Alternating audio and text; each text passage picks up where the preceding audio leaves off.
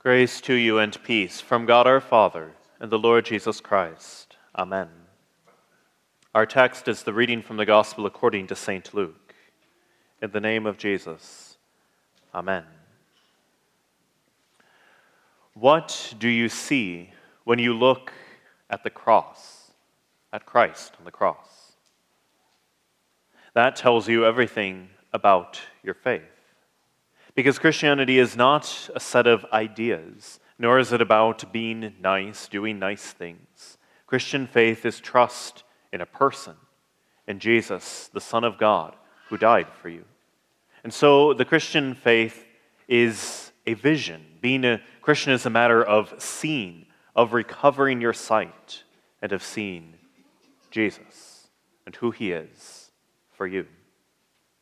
Our gospel reading concluded with a very vivid depiction of exactly this the recovery of sight that Jesus gives to those who are blind. As he drew near to Jericho, there was a blind man sitting by the roadside begging.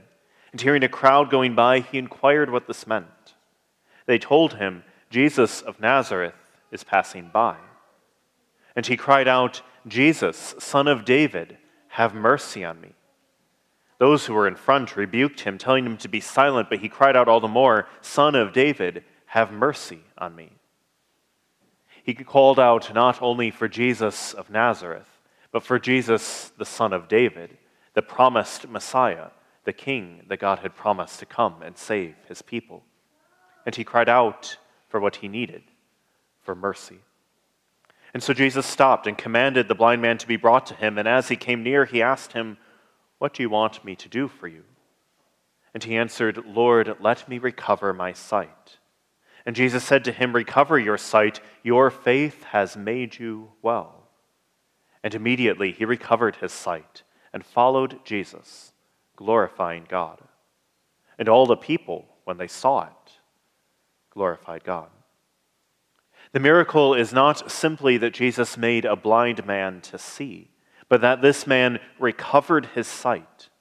Jesus says that the man's faith had made him well. His faith expressed in the prayer, Jesus, Son of David, have mercy on me. This blind man, actually, even while his eyes were still physically blind, saw what the crowd, the shushing crowd, could not. He saw Jesus, the Son of David. He saw his Savior.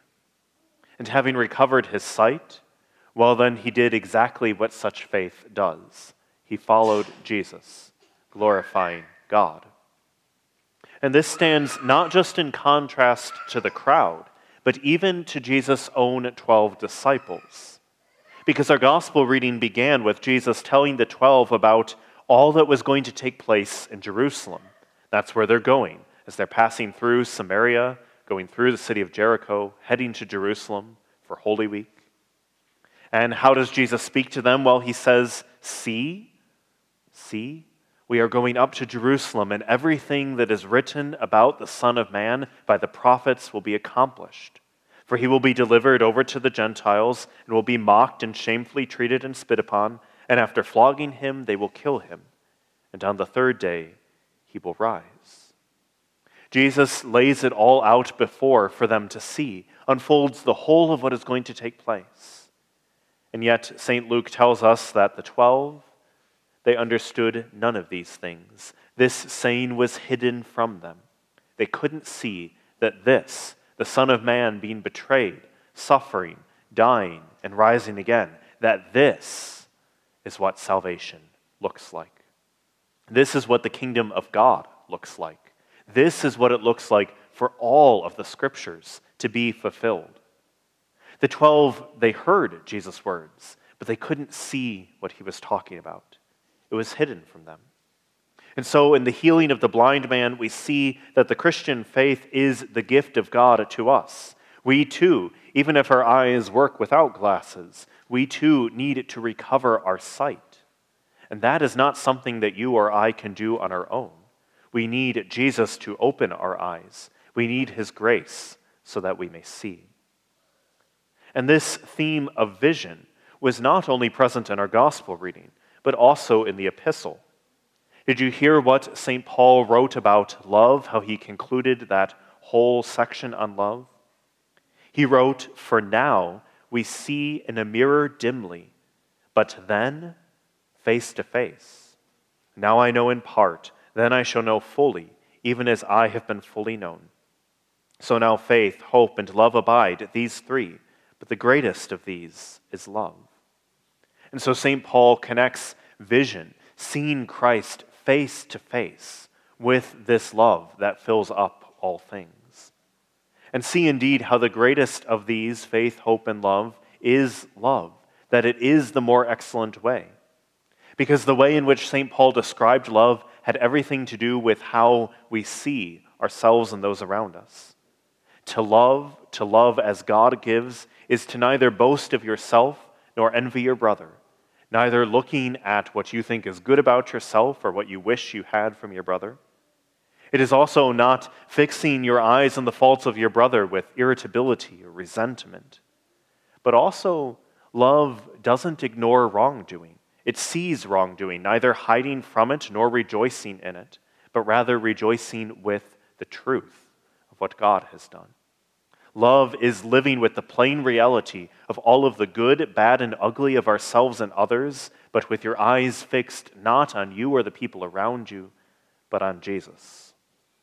On that love of God, the love of God that knows you fully with all of your sin, and yet takes that sin upon himself so that he might take it away from you.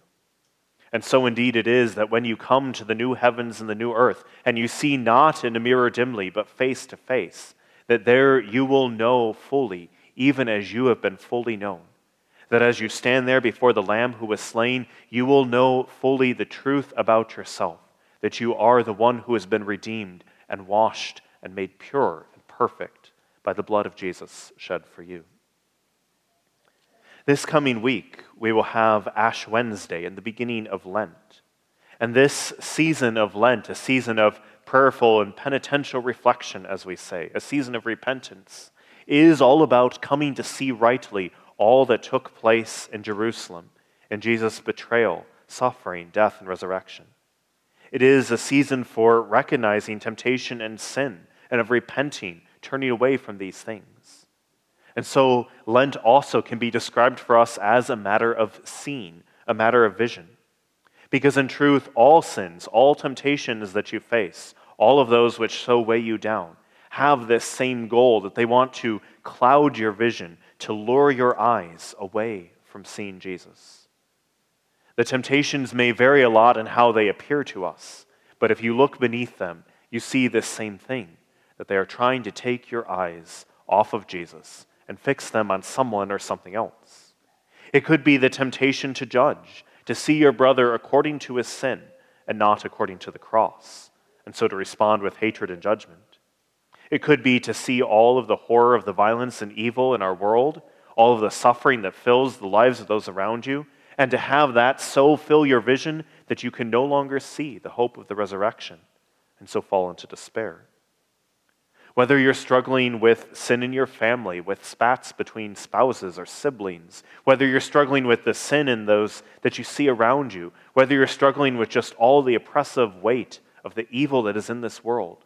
All of these are Satan's attempt to draw your eyes off from Jesus, to fix your eyes on something else. And this season of Lent, this season of repentance, is then a matter of having our eyes fixed, of recovering our sight, of having our eyes turned back to Jesus, the true and living way, of seeing Christ indeed to be himself the way, the only way, by which you are brought out of death to life. And so, any defense that you have against temptation, any return to walking in the way of life, must begin with what God has given to you to see. And so, I suggest to you that you start with something quite literally to see. As you go about your day, have a cross that you can actually look at. Put up verses from the scriptures or a hymn that you will see throughout the day. Write in on your calendar a time for prayer and the reading of the scriptures so that you will look and see this is what is important. This is what matters. Or, you know, tap it into your phone if you don't write out your calendar. Pray with your family, with your own household, and with the household of God. Let the Word of God so fill your life that you can't help but see it. So that as much as all these other things crowd in to take your eyes off of Jesus, that over and over again they are brought back to the one who is your life and who is your salvation. When all the voices in your life rebuke you, tell you of all the things that you are doing wrong, don't justify or defend yourself, but rather look to Jesus, the one who has died for those sins and taken them away from you. When you are surrounded by voices that tell you that everything that we do in church, that your hope of eternal life in Christ is just religious nonsense, then cry out to Jesus and say, Jesus, Son of David, have mercy on me. And know that He does, that He gives you Himself to look at and see that He, crucified and risen from the dead, is the truth and the reality of this world. So, what do you see when you look at the cross? By God's grace, you see exactly what Jesus told the disciples that he was delivered over to the Gentiles and mocked and shamefully treated and spat upon. You see that after flogging him, they killed him. And you see that on the third day, he rose from the dead. And by God's grace, you see why all these things have taken place. That this is God's good will for you to redeem you from sin and from death and from all the power of the devil, so that you indeed might recover your sight, not just the scene of your eyes, but the scene of the truth of what God has done for you in Christ, so that indeed now you would begin to see in that mirror dimly and await the day when you will see Him face to face. And so, when we see all this, when we see what Christ has done for us, how are we to respond? We do exactly what the blind man did. We follow Jesus, glorifying God and giving praise to him. To God be all the glory forever and ever. Amen.